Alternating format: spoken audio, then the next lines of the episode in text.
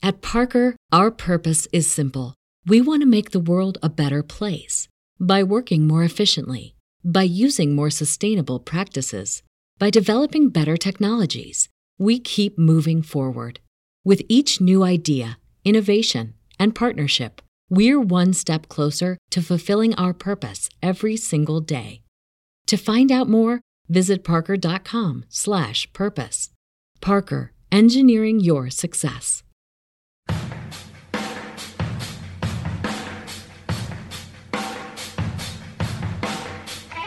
We stay the course. We are dead. We are all dead. We were supposed to make the world a better place. What happened? I'm as mad as hell, and I'm not gonna take this anymore. I know kung fu. You either die a hero or you live long enough to see yourself become the villain. I'm as mad as hell, and I'm not gonna take this anymore. This whole thing is insane. This whole thing is insane. 300 years ago, you'd have been burned at the stake. What do all men with power want? More power. This is now the United States of Zombieland. This whole thing is insane. Man is evil, capable of nothing but destruction. Everybody is stuck with the things that they're not proud of. More power. Welcome to the desert of the real. More power. There can be only one. Are you a God-fearing man, Senator? It's such a strange phrase. I've always thought of God as a teacher, as a bringer of light, wisdom, and understanding. You see, I think what you really are afraid of is me. Happy heresies and welcome to the desert of the real. Heresy shouldn't be this much fun, but it is. It just is. Especially with the audio version of AB Live. This one, episode 60. Raw, uncensored, and unfiltered. Just like the truth you've been looking for across all your existences.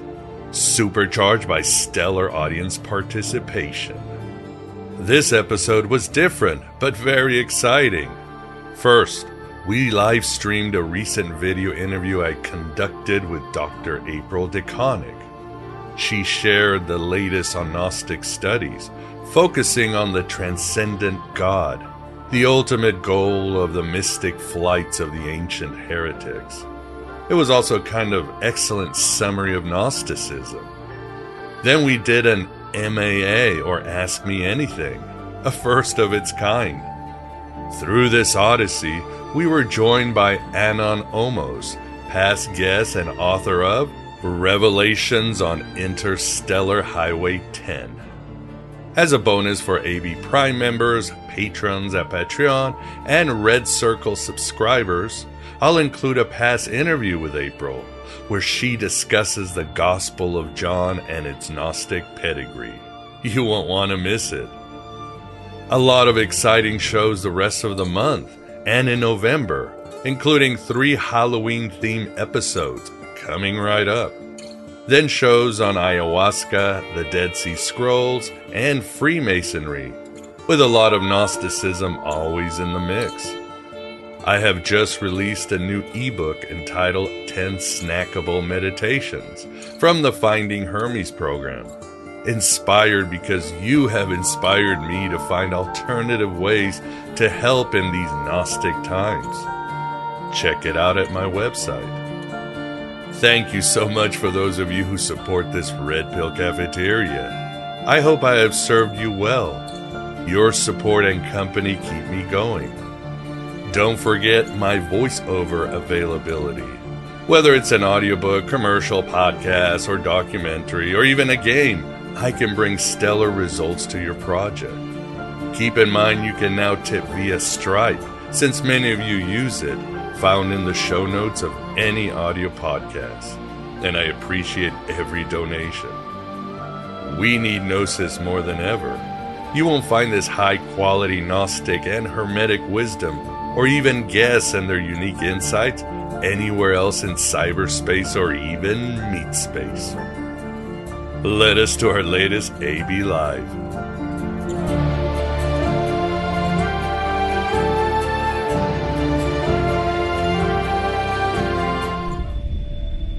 I've devoted my entire life to this. The eternal engine. It is eternity itself. It's for you, Curtis. I am old.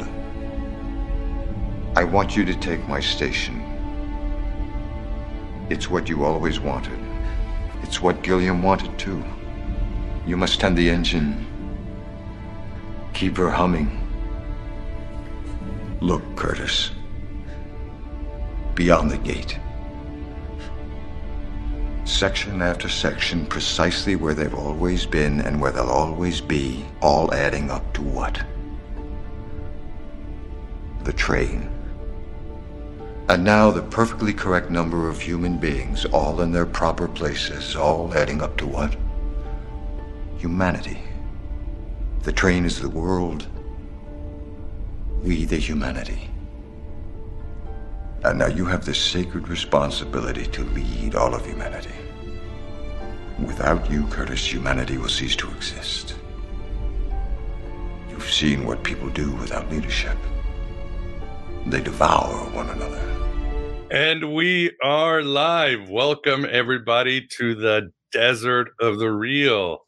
Welcome to a world without sin and a world where men have nipples. Welcome to AB Live, episode 60. And uh, very excited tonight. We're doing something a little bit different as part of my uh, changing of my life and uh, putting more energy and ecstasy into Aeon Byte to try different things at different times. And tonight is a little bit different. What we will have tonight is a conversation, our first really ever AMA Ask Me Anything, Ask Us Anything on the topic of Gnosticism. But what we'll also have too is uh, recently did an interview with uh, April DeConick, Dr. April DeConick, head of religious studies at Rice University, on her uh, seminal book, The Gnostic New Age. And uh, one of my promises this summer is to sort of do some summary shows on Gnosticism as many of you know, the field is always changing, and we really are only at the beginning of understanding these ancient heretics. So there's always a lot of realignment and insights and all that. So uh, had some great, we've done some great shows this summer, and I thought I would do a little catch up with April on the latest on Gnosticism, a recap on what the Gnostics were about, and I think you will enjoy it. So for our crew tonight, our heretics tonight on this AMA, we've got Anon Omos. Welcome back, sir. Thanks for coming to the virtual Alexandria. Thank you so very much, and good evening. Good evening to thee. And with us too, we've got the Moondog Vance. Vance, how are you? I'm just fine. Feeling good tonight. Looking forward to this. It's Taco Tuesday. Yeah. It's going to be chicken salad Tuesday, actually. there you go. Awesome. Well, awesome. I see the chat room is already filling up pretty quickly. We will get the interview going very soon. And again, if you have questions, we will get to them right after the stream with April. I'm going to jump in the YouTube comments just to shoot the shiitake mushrooms with you people because I love you guys very much. And it's always great to hang out. If you have questions for us afterwards, please write them in all caps. Uh, those who do the uh, super chats will, of course, be put at the top of the list. And you can ask, uh, it can be about April's interview, or you can ask us anything about Gnosticism in general, or you can ask us anything you want about the podcast. If you want to embarrass us, this is our night because I will gladly send those questions to Vance. But um, other than that, put myself on mute. No, no, I'll, I'll, I'll face the, I'll get the, I'll face the heat from the kitchen. So great to see everybody. I see uh, Cosmic Karma Koala. I see Sunshine Valerie. Uh, Nate is there. Where's the Tool soundtrack? Chester, hello, how are you? And who else do I see? Well, it keeps scrolling up. Awesome. I'll chat with you soon. Um, there's definitely some house cleaning or house cleaning, whatever. Yes, but I don't know if I want to get to it now. Uh, great shows coming next week. We will have a couple of Halloween themed shows. We will have a show on my second favorite goddess, and probably many of you don't know who she is, but that is Santa Muerte from the fastest growing religion in the West. And we have the leading scholar on this death goddess. Uh, so we'll have a nice spooky show. And then uh, Scott Smith and his wife Sandra will join us for another AB Live for a Halloween special. And then we'll have another special on demonology, evil, and the shadow to end the month. And November will be also be some amazing guests, as you will see, and I will let you know pretty soon. Uh, other than that, not not really an, any announcements. Again, uh, looking for voiceover, please look me up. I'm getting a lot of gigs and working on audiobooks, commercials, and all that. But uh, anything you need, I would gladly help you out and uh, give you some professional. Um, product. Uh, I'm already seeing a new path, new light. What's your first favorite goddess? Well, of course, Sophia. I don't know if you want to call her a goddess. She's more of an aeon. She's more of an anti-hero, but I would have to put Sophia at the top. But in this show on Santa Muerte, I will definitely give you the parallels of Sophia and Santa Muerte, as Sophia has a pretty powerful shadow side. So other than that, I'm trying to think. Uh, I guess I'll wait till afterwards. I have a new ebook coming out tomorrow, but I'll tell you guys that after the interview. So uh, before we get started, Anon, what is going on in the world of Gnosticism, or what would you like to talk about? You and I love to share about Abraxas, also maybe our other favorite male or our favorite chicken-headed god. I don't know. More than Horus. the world of Gnosticism. How did we yeah, get there as heretics? Yeah. You know, yeah. it's it's interesting. I mean, I actually walked an orthodox path to discover Gnosticism based on some experiences, and I understand you had some too. Um, you care to share what what kind of got you into the serpentine type of image or figure that you saw? Yeah, it's actually a sink. Uh, next week for our Finding Hermes private group. And if you uh, audience want to join, I am doing a presentation on Abraxas. I, after all these years, I think I finally figured him out, and uh, you and I have chatted. But I'm going to do a big reveal on who is Abraxas. But um, it was uh, in my search for Gnosticism. I had no interest in him, but then I read Carl Jung's Seven Sermons to the Dead, and I was completely mind blown. It's such a dark, poetic, mystical text where Basilides uh, channels him, and it was really part of his uh, Black Book, Red Book experience. And I was so mesmerized and confounded by Abraxas. I became uh, really interested. And as I did research, there wasn't much. But then, uh, as I've shared before, I had my ayahuasca experience where I had that out of body experience.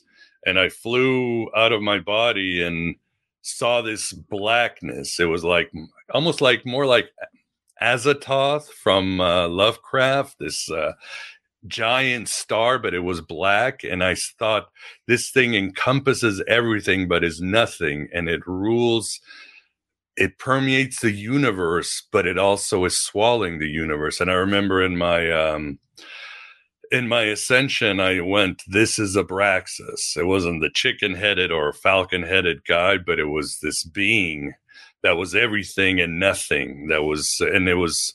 Oh, it was terrifying, but it was also awe-inspiring. So that was my experience, and then I really became interested in Abraxas. That was my uh, moniker back in the day before Facebook made everybody give their real names uh, when we had cool uh, MySpace and PHP forums. Uh, but uh, then I gave up Abraxas because I realized it was kind of destroying my life, and I'll explain why next week. So tell us about your experience with uh, chicken well, when you, logos. When you had that out of body experience and you encountered Abraxas, did you know it was Abraxas at the time?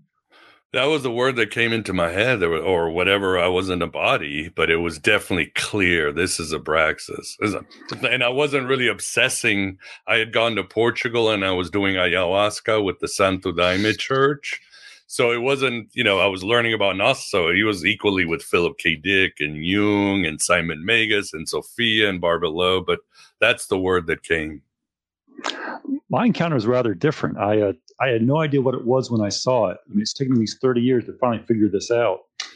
But I was going through a really intense spiritual crisis internally. Um, you might call it madness to a degree. And I reached a point where I was praying intensely to, I guess, the God above God, just that the most transcendent God I could pray to, to uh, give me a sign. I said, I'm going through madness here. I don't know if this is madness or if something more profound is going on, but I need a sign from you, God. What, just if you give me a sign, I can continue on with this spiritual battle that I'm dealing with.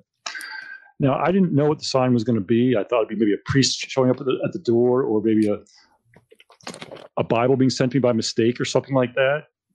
But after about two weeks of praying, I woke up about two o'clock in the morning with the feeling there was a presence in my room.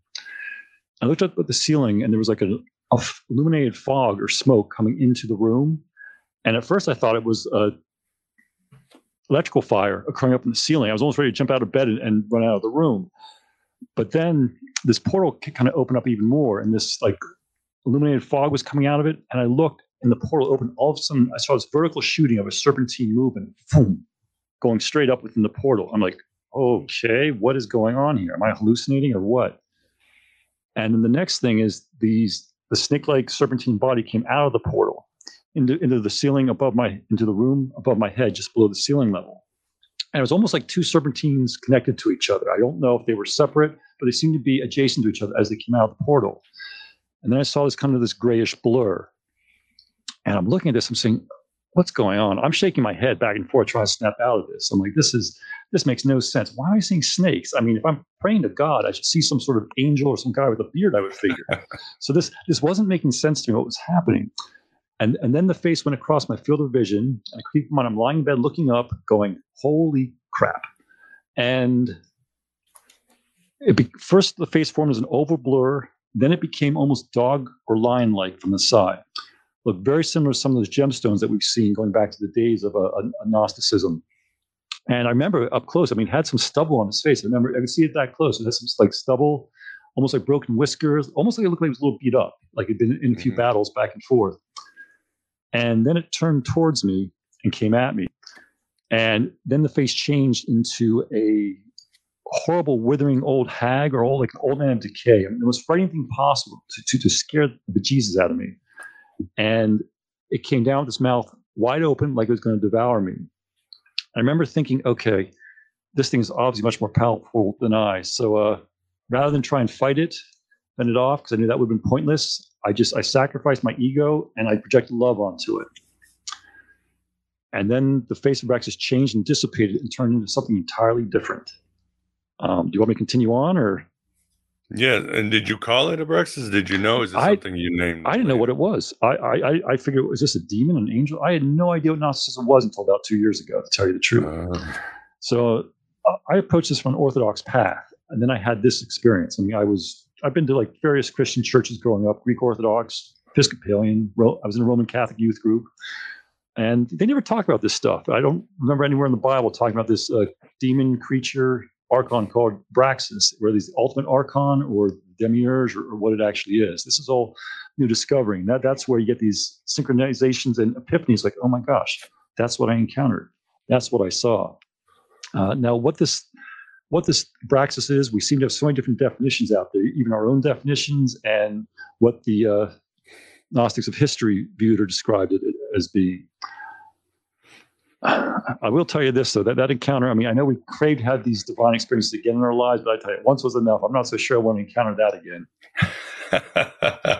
yeah, I mean, I remember at a Gnostic mass, not the Crowley Gnostic mass. It was a you know the 19th century in the Freemason Hall. I met these two uh, these Gnostics that knew it, and they kept saying, "We don't know who Abraxas is, but he's negative. He's negative," and they didn't know why. And uh, now I realize he's. I don't know if he's negative or positive, but uh, I'll I'll talk more about next week. I don't want to give too much away until I give my Abraxas presentation, and I might make it public for uh, the audience. So, um, yeah, I mean, uh, yeah, so much about Abraxas. But um, all right, well, unless anybody has anything else to say, why don't I try to stream April DeConick's interview? You guys ready? Everybody ready? You want to do a question before we start? Um, sure. We have one question. Uh, Nate gave a super uh, thing up there. He wants to know: A, what's your favorite song is. And in addition, he wants to know what your favorite Tool song is. my favorite song. Uh, yeah, my favorite song is Impossible because it depends on the day of the week, you know, uh, the moment, what we're doing. So it'd be impossible. It could be something like, uh, I don't know, uh, something punk rock or Jane's Addiction, or it could be ABBA if you talk to me the next hour, or it could be some kid song that I'm listening with the children, Disney. So Tool, yeah, it's kind of a cop out, but it's sober uh, because I can really relate to it. And uh, I like Tool. My brother was uh, uh, like Nate, an acolyte, a devotee, but to me, it was just one of the bands. But I was still more interested in those days in you know Sinead O'Connor, Jane's Addiction, other bands that really thought spoke to me at the time about what I like. So there's that. But uh, one day maybe I'll get back to Tool. And then uh, Anon and myself, he was uh, curious about that. Well, my, my, favorite Tool song, whichever one Nate you currently like, that's the one I'm into. and I've never heard one note of Tool, so I can't answer uh, this question. But uh, for some reason, the song, uh, the Genesis, the old Genesis song, "Watcher of the Skies," popped in my head as my quote unquote favorite song. Even though I'm like you, you know, there's a zillion songs that I love. You know, Steely Dan, and I like all these yeah. old bands. You know, from the it's uh, anyway. I think Tanya was yeah, Iron Maiden. I really like the the is a very underrated band. They never got very famous, but I love the the the the's music. All their albums very powerful, very gnostic. Uh, Stone Stone Temple Pilots, very gnostic stuff. But anyway, we could talk about music all night. Um, all right. Well, let's see if this works. Again, this is a first time doing this, so we I hope it works out well. So first, I am going to share the screen, do video file. Video file interview with April DeConick, all mixed up. This is the Aeon Byte interview. And with us, we have the pleasure of having my favorite scholar on Gnosticism, April DeConick. April, how are you? Good. How are you? I'm doing good. Good. Thank you for coming. Hello to, to everyone listening. yeah, and uh, we are uh, we're going to do video because I thought this would be a special occasion, a special show. As mentioned, your book, which I always pimp to everybody, the Gnostic New Age, is like my Bible. I reference it all the time. I take it with me. Uh, I've written blogs, quoted you on the show, and it's wonderful because, again, I love the way how you uh, you reframe so much about ancient Gnosticism and get us to look at it in a different way. And it, it definitely works going forward. But I would say the book came out in 2016. That's when we did our interview on it. How has it been received since then? Um, very well. It's um, a little hard to tell because of COVID and so much, so much conversation seems to have shut down with COVID. I don't know. Yeah, yeah, it's a, it's a different world. It is a different world, but um, uh, the pos- the feedback I have had has been really positive, especially among the student group. Uh, young people who are coming up that want to study the subject and they can they can see the utility of what I'm doing. So mm, great to hear. And since the book came out, April, have you had to change or tweak any of your views in the book? For example, early in the summer, I interviewed uh, David Brakke and asked him the same question. I said, Since your book, The Gnostics, came out, have you had to change anything? And he said, Oh, yes, I, I realized how dependent the Gnostics were on astrotheology and astrology that they got it from the Jewish people. And I kind of laughed because I said, Well, April and I were talking. She was talking about that in the 13th apostle long before. And your book obviously is older, but it's great to see how scholars are seeing again what you you've been advocating or realizing for years. But have you had to change any views or tweak anything? Um, uh, just a couple of things in terms of the what what I've been thinking about, and that is that um, the idea of the transcendent God needed to be worked out more.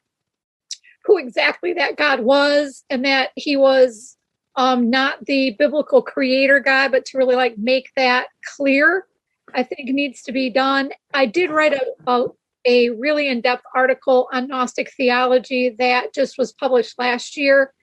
And um, I tried to kind of continue to work that out and to talk about some of the influence of uh, Egyptian mythology on the concept of this transcendent God.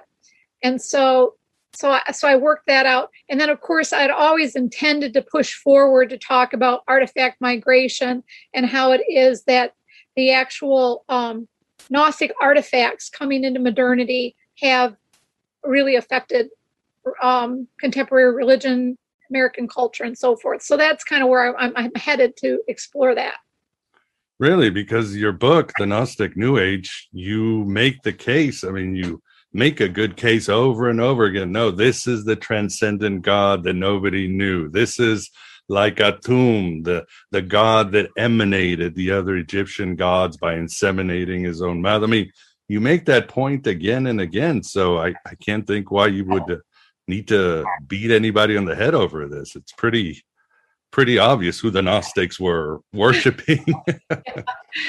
well, again, I think you know it's it's not necessarily a new idea, but it's an idea that hasn't been emphasized enough in the scholarly literature because people are so focused on the demiurge that they, they, that they don't realize that that's really Irenaeus's lens, that the actual Gnostics really didn't care very much about the demiurge. He, the demiurge isn't all that important to their religiosity. To hit their spirituality, the transcendent God who is still connected to this world, right? He's still the source of life. That's the God that they're worshiping. And that's what I really wanted my book to do. No, that that makes sense, but you know, you need a good villain. That's how you make a cool religion, right? You got to have Agent Smith or the architect or the strangers from Dark City. So that's right. It's like kids, you know, at Halloween, you know, they don't want to be Luke, they want to be Darth Vader. yeah, yeah. A lion head with a snake bot dragon body is just yeah. so much cooler than some strange light out there in the middle of nowhere. Right. And the artifacts you're talking about, uh, things that you discovered or worked on, like the Judas gem and other things. Is that what you're talking about? I use the artifact in a, in a more of an anthropological way as an object that um, comes to us, and in this case, a book would, an ancient book would be as well. You know, the manuscript itself. So the Nag Hammadi codices would be an example. Pistis Sophia would be an example. These sort of artifacts from antiquity that that emerge in modernity. I mean, they were lost for a long time, but then they come to light. And what do we do with them when they come to light? how do they affect uh, the culture of the modern culture? And I'm, I, am i am making the argument that th- th- these material these materials aren't aren't neutrally migrated, and they don't they're not nomads wandering around a new culture. That scholars and and the media, um, religious leaders bring these texts into modernity and they interpret them in, in certain ways and that we end up with uh, something new happening. Mm-hmm. Yeah. So yeah, I, I, I see those as the main source of Gnostic spirituality for modernity. It's not. I don't see, for instance, ancient Gnostic groups surviving through the centuries and and coming down and and leaving us with something like perhaps the Catholic Church. We think of the Catholic Church, but rather that these artifacts come into be come into our experience anew and then we migrate them that's not to say that Irenaeus is, you know, he's around a long time. so, I mean, they have access to some of these ideas, but um, it's really not until these artifacts are migrated that we really see. Um, oh, you can think of Blavatsky, for instance, in the way that she starts incorporating the Gnostic viewpoint into her um, uh, uh, and her into her theological ideas. No, that makes sense. And anything new that has uh, come out since 2016? I was hoping when I talked to you, you tell me they found the the Gospel of Simon Magus or the Epistle of Marcelina or something really cool like that. Or are we still sort of No, we're we're, we're still working with what we've got. uh, that's a pity. I guess finishing some uh, translations of Manichaean texts is as best good as we're going to get recently. right now. oh well, we can. But it's enough. I mean, we have a lot of information. yeah. A lot. I mean, it's overwhelming. Every time I go back through the material, it's just it's overwhelming how much we have and and how little we've actually worked on these materials. Yeah, and there's so much insight. I remember uh, interviewing Hal Taussig, and I said, "Oh wow, I love your translation of uh, the Thunder Perfect Mind." And he's like, "Yeah, but we need about twelve to really get like those aha moments." So that's what scholars do, right? They're you keep translating, adding stuff or insights, and bang, new vistas come up. Yeah, definitely.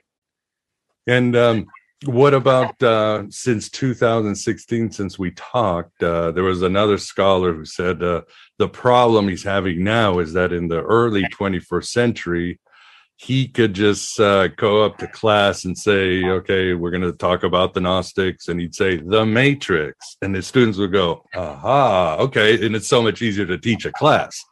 Now he says with the the Zoomers, the Gen Zs, a lot of them haven't seen the Matrix, so he's like he's having more problems getting them to latch on. Have, have you seen anything in the last five years, movies or shows or books that you're like, this is pretty cool Gnosticism? Oh, um, I'm always on the lookout, but I have not seen anything as good as the Matrix. so I always make my students watch it. I'm like, you got to go home and see this movie if you haven't seen it already. Or the, the, Truman, the Truman Show is another, and and they of course they really like the Truman Show because you know reality TV and they can talk about that and and that makes a lot of sense to them. So yeah, well, good, good, good. Yeah, yeah. As uh, to the audience, uh, April uses movies to help us understand certain chapters of her book, from The Matrix, Dark City, Avatar, Pi, uh, The Man of Steel. So there's a lot. Uh, yeah, I would suggest to you. Um, I think the Westworld reboot was pretty good over here. Good, yeah. But obviously, you can't have your students watch 20 hours of. yeah, yeah but as uh yeah as movies yeah these this stuff was groundbreaking. And um something i also wanted to talk to you that i always tell people and sometimes they still look at me kind of strangely because again it's how we see the world. But again your book the gnostic new age uh, sort of uh, again reframes things and tell us to look at things differently. And one of them which I feel is core, is the idea that Gnosticism is not a traditional religion, but it's, as you say, a metaphysical orientation. Could you explain, probably better than I could do, what a metaphysical orientation is? Sure. Well, I mean, I think in today's terminology, we call it a spirituality. You know, it's how a person relates to uh, to what they would consider the ground of being or God or or you know what is transcendent to them. It's how they orient their lives in that direction. And in the in antiquity, they they um, they also use mythology in terms of that sort of orientation. Uh, they also use philosophy, so they would you know blend these things. So it was the way they kind of looked at the world. And what, what I'm arguing here is that you had people who looked at the world and said, you know, all these gods that people are worshiping around here, uh, they're actually not God. So, God, who is the source of life for us, is a transcendent entity.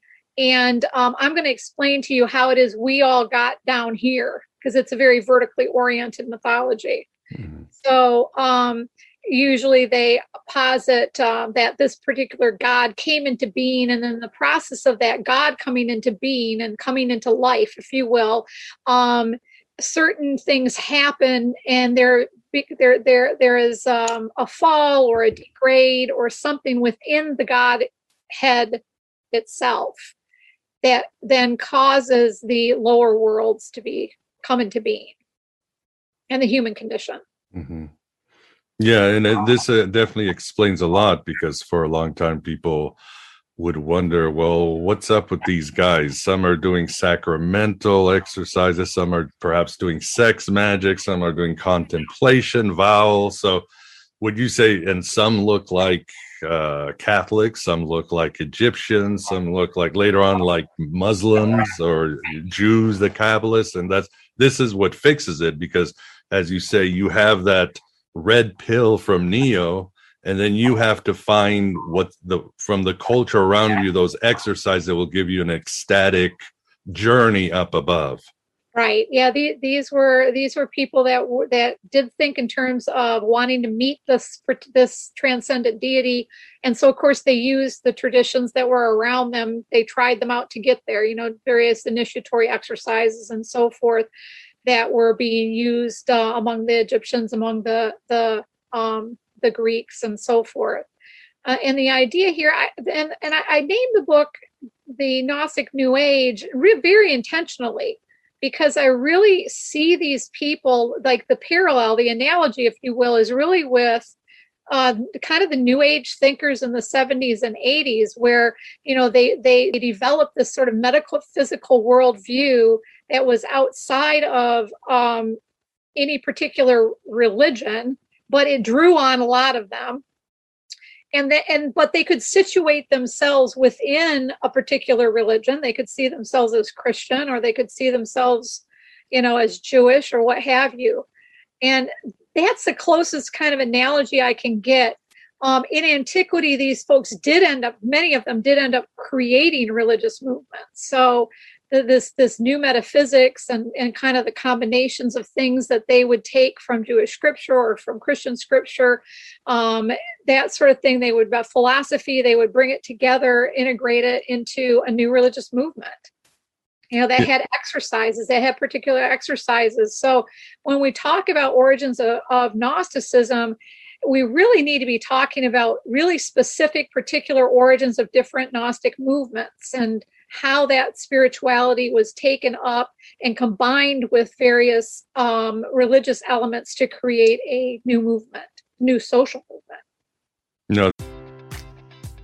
Enjoy all your favorite sports like never before at BetMGM. Sign up using code CHAMPION and receive up to $1,500 back in bonus bets if you don't win your first bet. When you register with BetMGM, you'll get instant access to a variety of parlay selection features, live betting options, and the best daily promotions in the business. And with BetMGM at your fingertips, every play and every game matters more than ever. Remember to use code CHAMPION and receive up to $1,500 back in bonus bets if you don't win your first bet. Place your money line, prop, or parlay bets with the king of sportsbooks today. BetMGM and GameSense remind you to play responsibly. See BetMGM.com for terms. 21 plus only. Virginia only. New customer offer. Subject to eligibility requirements. Rewards are non withdrawable bonus bets that expire in seven days. Gambling problem? Call 1 800 Gambler. Promotion. Promotional offer not available in Washington, D.C. At Parker, our purpose is simple. We want to make the world a better place by working more efficiently, by using more sustainable practices, by developing better technologies. We keep moving forward. With each new idea, innovation, and partnership, we're one step closer to fulfilling our purpose every single day. To find out more, visit parker.com/purpose. Parker, engineering your success. That makes sense. And it reminds me when I interviewed Erik Davis on his book, High Weirdness, and he makes sort of the same case. Like you said, uh, the perfect example is Philip K. Dick in the 70s. I'm a Christian, I'm an Episcopalian, but it's okay because I'm really into this Gnosticism, visions of VALIS, and all that. And Eric did say that there was one theme in the 70s, uh, everything you mentioned, but that was I gotta find my authentic self. I gotta be me. You think of Supertramp in the logical song at the end, he's screaming "Who I am," and I think this was a a, a thrust of the knock the Gnostics. Who is what is within me that is real? Yes, yes, and real and authentic and powerful, right? And makes me greater than the gods, at least equal to them. They say, but yeah. yeah. and, and that you know that that was pretty transgressive language really for antiquity. And it's plotinus actually marked it and said you know these guys are, are saying things like that. And that's we don't go around saying that. Not proper society. Yeah no. Plotinus had a lot of complaints about them uh, controlling demons uh, depending on the on the orient and uh, a whole bunch of stuff. But as some scholars said uh, they were effective the sethians were kind of stealing a lot of his customers so he was definitely worried about it. they were hitting him in the bank. so that would definitely do it. And uh, you would say, uh, an, you would say another, when I talked to David Brakke, he said he was trying to describe the Gnostics. And he said, well, the one thing that's not exclusive about the Gnostics is gnosis. Because in Alexandria, there was that vibe with the the Hermetics, the Neoplatonists, but you had Merkabah Jews, uh, whoever was behind the Chaldean Oracle. So you think, uh, would you say Gnosis is common or did the Gnostics have a little bit different view of Gnosis? I think that during the time that these folks were around, that the idea of Gnosis um, took on a theological um, valence. So that they, the conversation started to be that gnosis was about knowing god. And what the gnostics are saying is the gnosis is about actually knowing him as in meeting him that it's not any intellectual journey but it is a um, journey of the spirit right? Where you, the spirit goes and meets this god face to face. So um, the hermetics also are doing this but as you know i categorize them as as as gnostic. So do i yeah.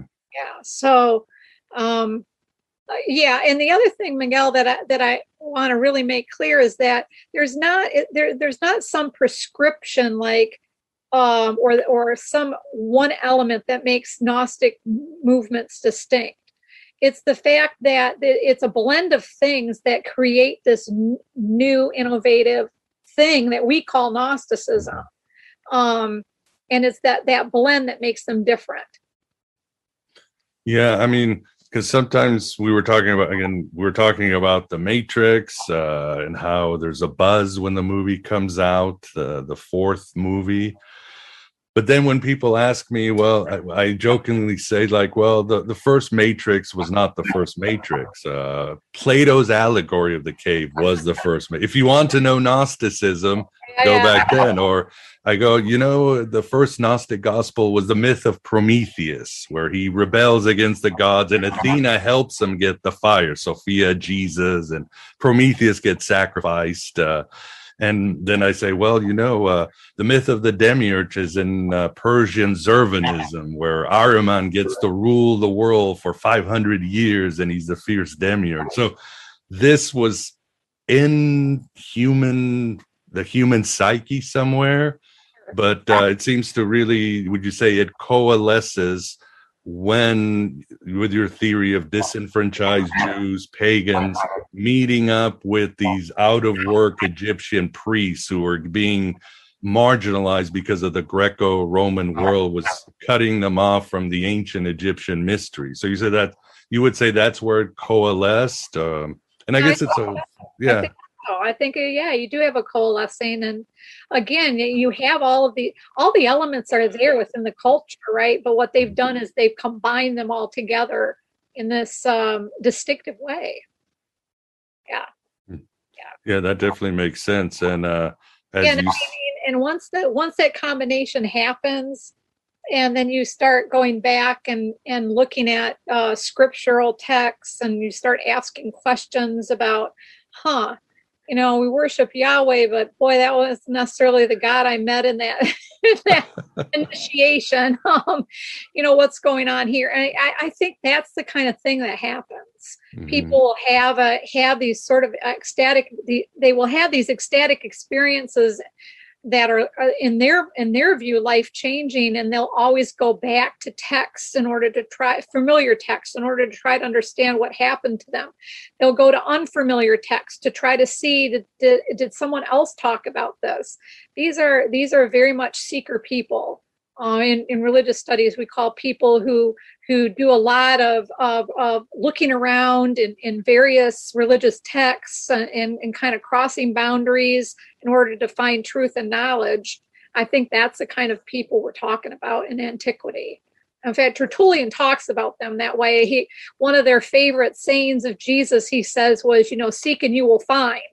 And Tertullian wants to shut that down. And so Tertullian makes some arguments about that that saying, which are a little bit interesting. But yeah, as as you write in the Gnostic New Age, the church fathers thought the Gnostics were they were pushing the line into schizophrenia and hubris. I mean, they really are worried about the mental state of these guys down the road doing those experiments. So, very much like a you know, like people worry about counterculture.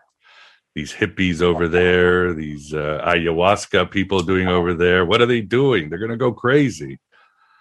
They're just trying to find God.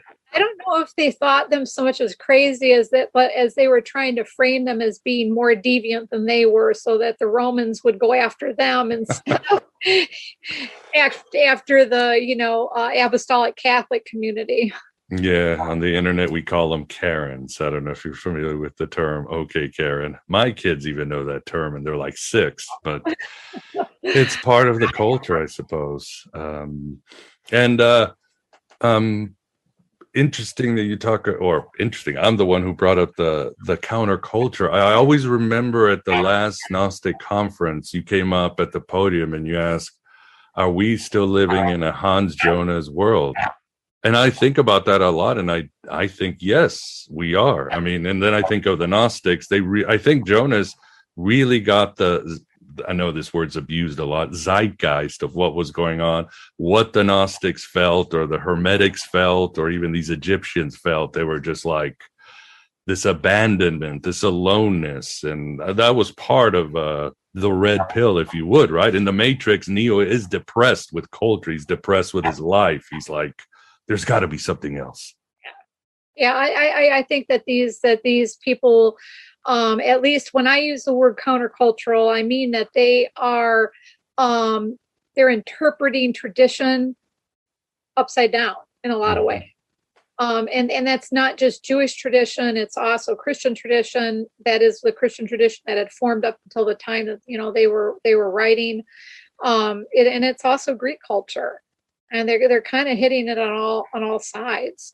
And uh, these are not the kind of people that are like fundamentalists in that they're saying that, um, I don't know, like everything's wicked around us and we need to separate. I don't read their literature that way. You know, they're still participating in, you know, eating fine foods and they're um, often going to gladiator games. I mean, Irenaeus tells us this. So they seem to still be participating in culture, but um, but they're definitely questioning the the sort of religious practices that the pagans are involved in as well as the the, the jews and christians. And could we call them existentialists christian existentialists? I know sometimes when people ask me well what's a what's a what's a gnostic? And i say go listen go listen to johnny cash for an hour and you'll start to get what the gnostics were about. I started talking about them as transcendentalists. Okay not in the in the terms of thinking that there is this transcend, transcendental um, God who's over everything. Mm-hmm. Um, now, they're not transcendentalists in the sense that they think that this world is beautiful necessarily, um, but they definitely think the spirit ha- infuses the world, right? I mean, it infuses a human being at least. So that makes sense. That makes sense. And it's interesting. I was uh, looking at the Gnostic New Age today, and uh, it's interesting because, again, you talk about all these sects and they're uh, doing these ecstatic, shamanistic, out of body exercises. And of course, being from the Egyptian matrix, these this stuff is also useful if you die you need to know these passwords and and rituals because you're going to go through the archons regardless in this life or the next Right. But then you said uh, Mani sort of innovates it. He kind of brings, I don't know if you say the 80s vibe or he just shrinks it down. He's like, no, no, we're going to be practical. Just eat well, act well, keep it simple, and you'll meet the transcendental God. Yeah, yeah, yeah, yeah. No, yeah. I, I love Mani's system because you know he does this dual thing where he understands that there is just there are normal people that want to be married and just have kind of a normal life, and then there are folks that you know want to want to be more um, uh, do do stricter practices and so forth. And so those become the elect in his community and there's practices in his community are so severe that they have to be fed. I mean they can't farm um, they can't uh, walk on grass uh, so they need somebody to bring them food. And so this other group the hearers uh, uh, the, the sort of kind of normal people um, bring them their food and and so forth. And they you know they live uh, their lives in such a way that they hope that uh, by doing these things they'll be forgiven any sins they committed against the God and and and and maybe come back again as an elect the next time you know be reincarnated as an elect. But you know that really brings me to to an interesting point in that you know these different groups had different views of the body and the world. And so i think one of the problems that i that that that i have with jonas's work is this idea that they're they all I have this sort of really negative view of the world. I think this has really shaped how we understand Gnosticism as modern people. But I don't think all of the groups have the same feelings on this. so when I read the literature, you know, there there there is different practices they're advocating. And if we put the Hermetics in this group, there you have a more positive valence. It's not positive, and I do want to say they that. say some few bad things about the body. the, the Renaissance folks really wanted it to be positive, and it's come down to us to think of it that way. But the, there's some really negative yeah. co- cosmos and negative body stuff in in the Hermetic literature. Yeah. And Plotinus has some bad things to say about the body. He's no fan of flesh. regular Christians in antiquity, oh. he didn't like the body either. So you know, I I, I really have have been working thinking in terms of a continuum on all of these issues um, and where the different groups kind of place themselves out on the continuum and and apostolic christians are on that continuum too no that that makes sense and when uh, your students or people ask you okay so the gnostics were getting these experiences coming back with this data, these downloads, perhaps, because again, it seems like they're going inward too. Why do you? Why were they so obsessed with rewriting sacred scripture? Which even individuals like Celsus was like, why these guys can't? You can't do that. You know, why were they rewriting everything like, like? teenage fan fiction on the internet or something. I think they saw it more as midrash. Mm-hmm okay? And they have a new revelation and the revelation in their mind is the truth about whatever the story was that they're rewriting.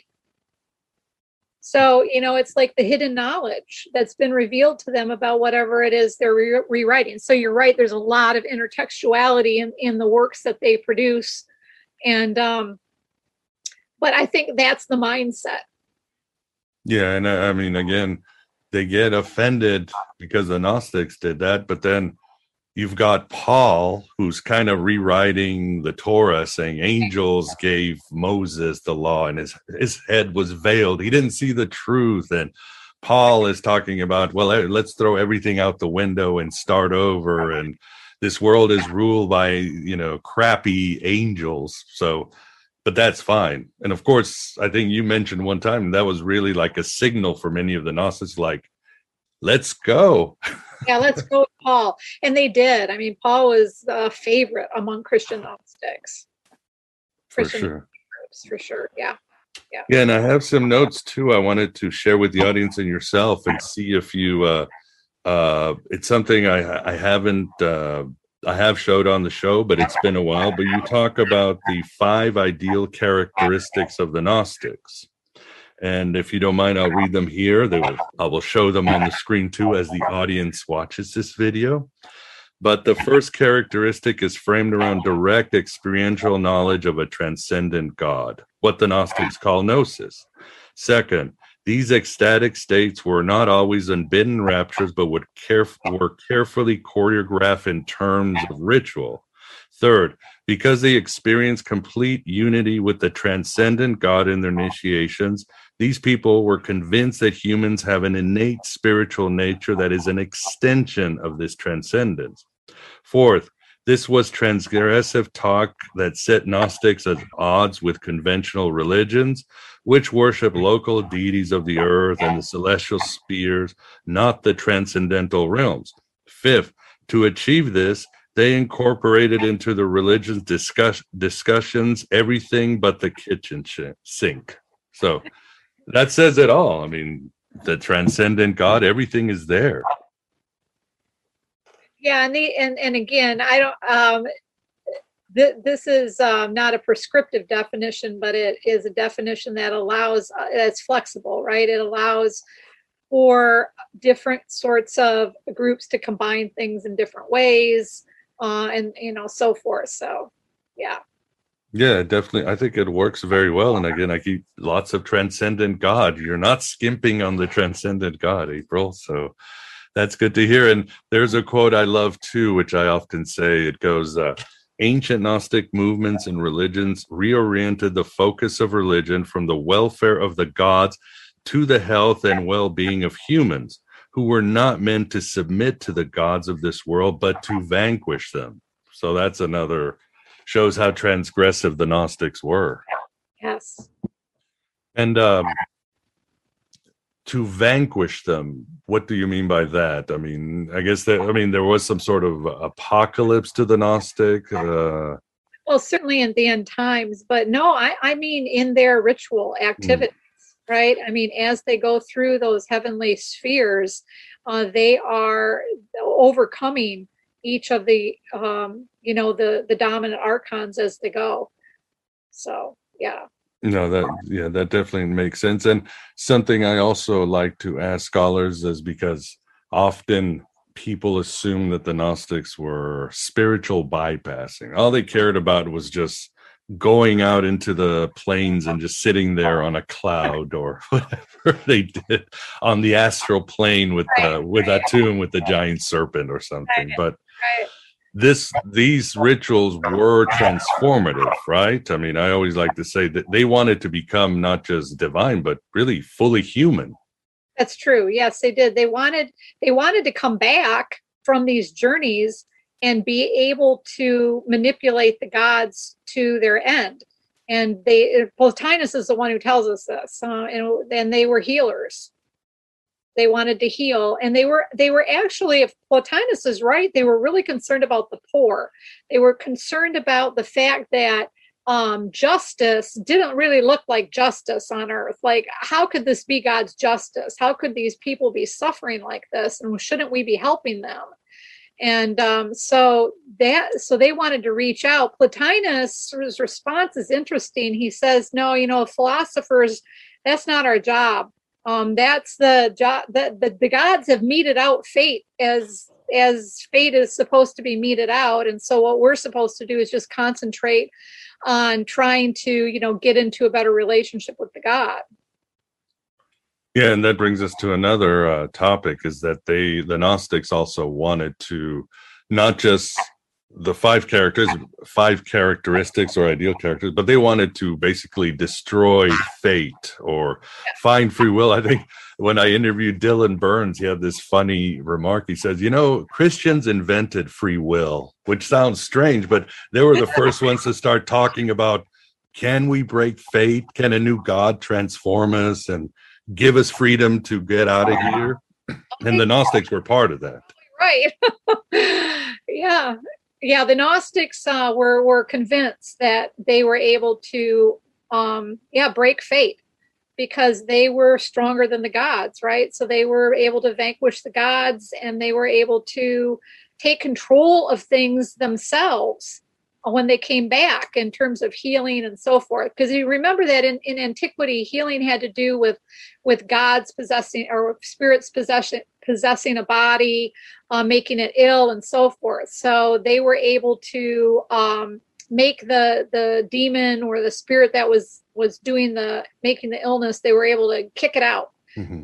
um, so through exorcism or they were able to call on the, the God who was responsible for creating that body part. I mean, this is part of what the Apocryphon of John is about. they knew the name of the god that god and so they were able to say hey you know so and so you know heal this arm or stop the stomach ache and the gods would have to obey them was the idea. Yeah and you would say the healing was excuse me you would say the healing is not just uh physical but weren't they as you write in your book it's uh psychic healing trauma. We all share a trauma of our fall for no fault of our own and this was part of the healing mental healing. So jung wasn't so far off as he was 100 years I, uh, yeah I, I, think you know if we look carefully at what irenaeus tells us about marcus it seems that that's what one of the things marcus was doing in his community is that he had these these sort of communal chants chant sessions where they would sit around and they would intone something like amen over and over um or over and over um, the sound of a, of a baby crying they said uh, in order to um, help with their with their their their sufferings and and their anxieties and so forth so it seems like they were doing these sort of what we would call today kind of meditative chant practices uh, to to to to bring harmony to the world and to themselves. Yeah, another uh, section we didn't talk about last time was uh, we went through all the different rituals, but one of them which struck it always says strikes me as interesting was the Gnostics. I think the Valentinians. Uh, I'm not sure which sect with dressing up like animals to recreate something. I guess people today they weren't furries. For those of you out there, they, they weren't furries, right? They were they were reenacting certain astral uh, uh, things in the sky. Yeah, so you're thinking of the Ophian. Uh, yes. Yeah, the Ophians. Um, Origen talks about them. You're right. Origen. Um, we're not actually sure. That's that was just a conjecture that in theater they may be doing something like that. But they talk about coming, you know, be, being a lion or you know, like being one of these these beings. And uh, of course, you have to remember the archons. They they all they all have a particular persona.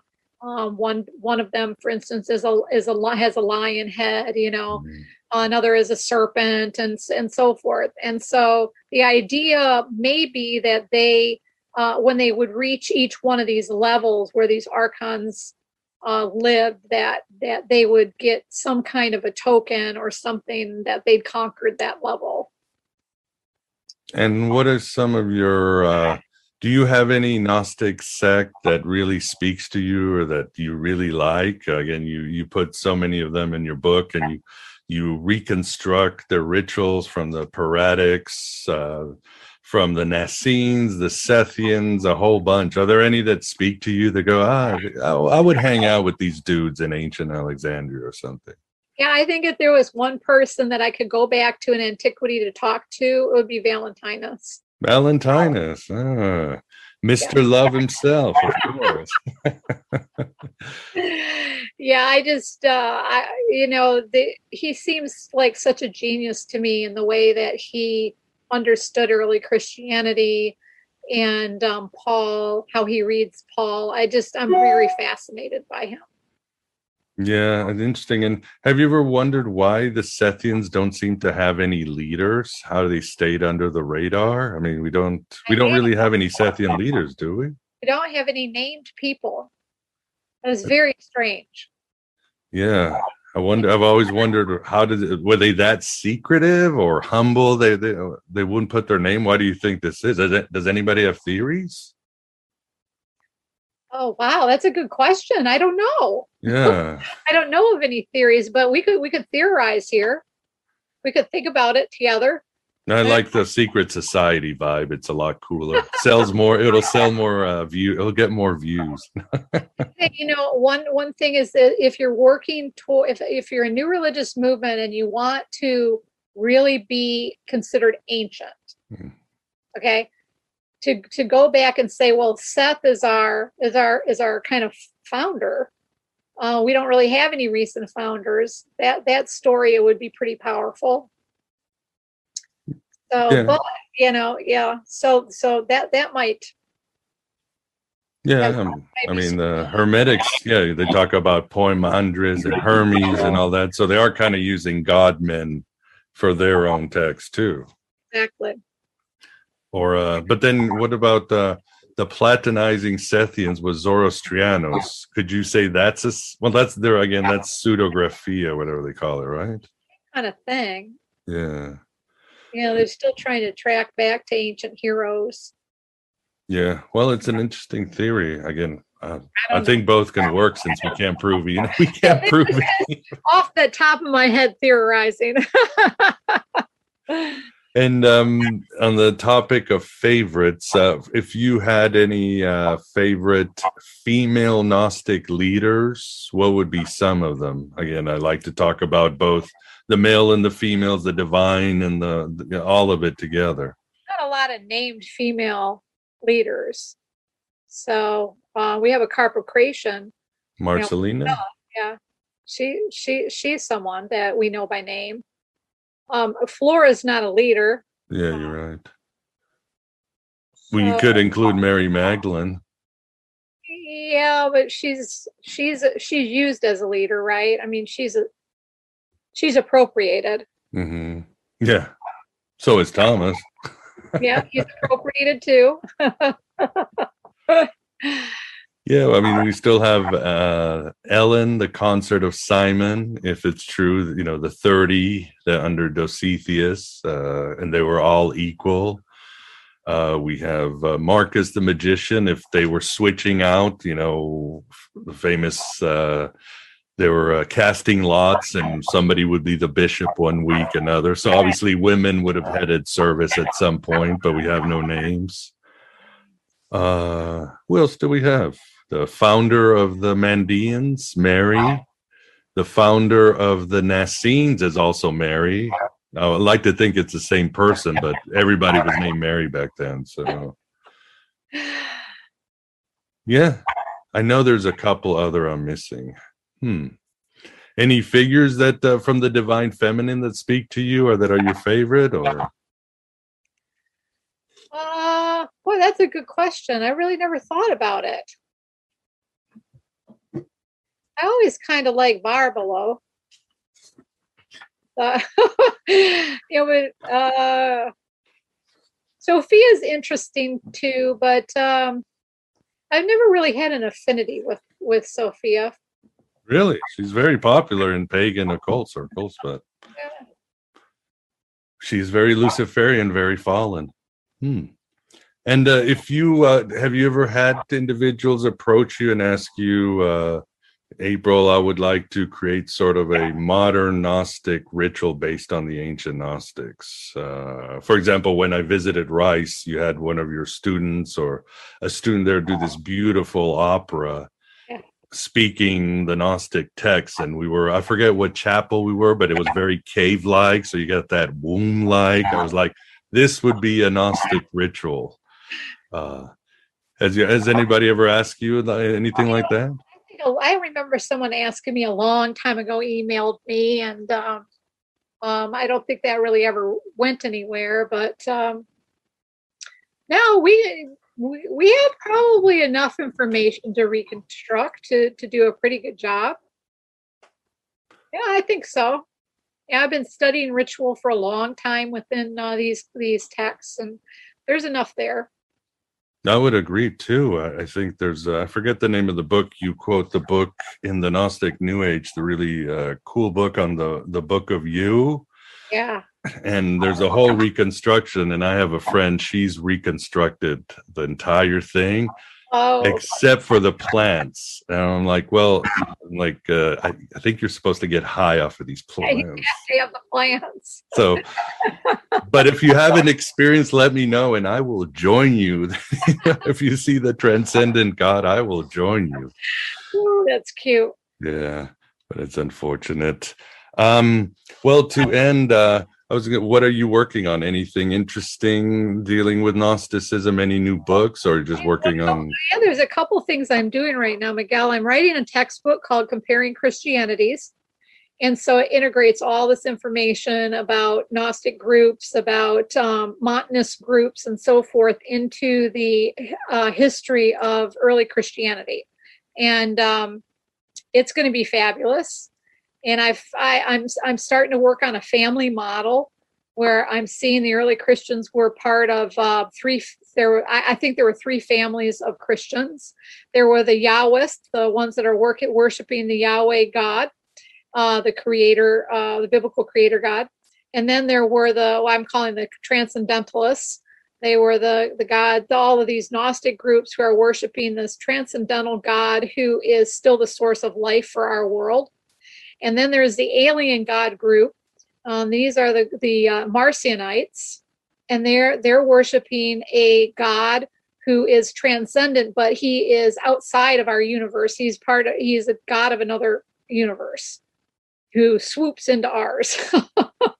the alien god. Yeah, the alien god. So there's these three family groups, and you know, once I saw that, it it, it starts to make sense about, um, you know, how, what the what how what overlaps the different families have with each other, and then what makes them distinct from each other. No, that's going to be fascinating because even something like predestination right. that could work in all three because. Right with and the alien, we we don't share with the alien god any substance, but he sort of floats around and like, I'll pick you, I'll send Jesus to you. The Gnostics, we share with the transcendent God, but somebody needs to wake us up. We need a Morpheus, and then of course with the Yahwist, you can throw in predestination a million times a day. right. And so it really is interesting when you when you look at it that way, you can actually like run an Excel sheet with this, you know, and say, okay, well, how do they how are they viewing Jesus? And you can have, you know, the same grid going across. And what I'm finding is that the, the families cluster on certain elements and focus on certain elements but there's always something unique that that that that cl- that that family has that the other families don't. It's really fascinating. So that's what I'm doing now, and I'm I'm also thinking about my next book to follow up on the Gnostic New Age, where I really want to theorize how it is that we we um, uh, actually migrate these artifacts. Like, well, how, how, how does this work? Well, very excited. Look forward to uh, to all your work as always. You know, you know, I'll be pimping that. oh, when I, when I get uh, comparing Christianities finished, I'll send you a copy of it. Awesome, awesome. What are you proud of all your books equally, or is there any book you say? Uh, oh no, not Gnostic New Age is my favorite. Yeah, yeah, I would say that too. I would say my second is Thirteenth Apostle, and then I really like Holy Misogyny. I think that's uh, it's it's really an important book. Thank you. Thank you. Yeah, the, the Gnostic New Age is the book. That's the one that I've always wanted to write since you know the time I was first learned about this stuff when I was you know 18 or 19. So it took me a long time to be able to write it. Awesome. Well, I'm very happy. The audience is very happy you write it. And thank you, uh, thank you everyone for listening. Yes, thank you as always, April, for coming on Aeon Byte, and uh, we look forward to the next time. And best with all your projects. Thank you very much. and there you have it, you shining crazy diamonds. Our interview with April DeConick. In our second part, we take questions from the audience and shoot the transcendent shit on Gnostic themes. As a bonus for AB Prime members, patrons at Patreon, and Red Circle subscribers, I'll include a past interview with April where she discusses the Gospel of John and its Gnostic pedigree. You won't want to miss it. Yes, indeed, heresy is really so much damn fun. Including the audio version, this is a cool listen if you leverage the private RSS feed from AB Prime or Patreon that works in the podcast provider of your choice. And yes, you can now get a simple private RSS feed through Red Circle for less than 5 bucks a month. Check it out on the show notes. So please become an AB Prime member or patron at Patreon or Red Circle subscriber for the full audio interview and the bonuses. And it does support this Red Pill cafeteria. Go to the God above God dat cam for means to assist and get the infernal rewards. Or just contact me or check out the show notes. Whether it's Patreon or AB Prime or Red Circle, it will cost you about a buck per episode, and that's a deal of many lifetimes. The alternative spirituality and philosophy of the Gnostics is more important than ever, and it's certainly a valid way to make contact with the transcendent God. Thanks for being here. Thanks for being yourself, your true self, here in the desert of the real. Hello and goodbye, as always.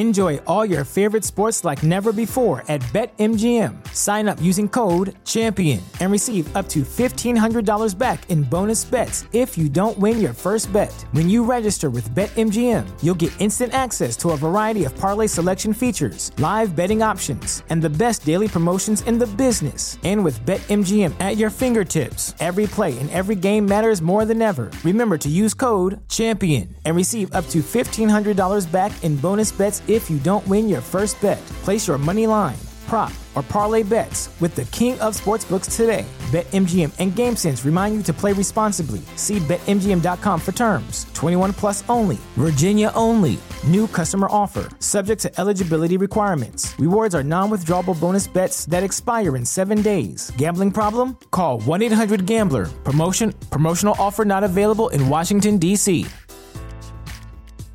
At Parker, our purpose is simple. We want to make the world a better place by working more efficiently, by using more sustainable practices, by developing better technologies. We keep moving forward.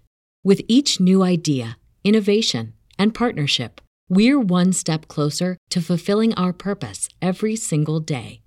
To find out more, visit parker.com/purpose. Parker, engineering your success.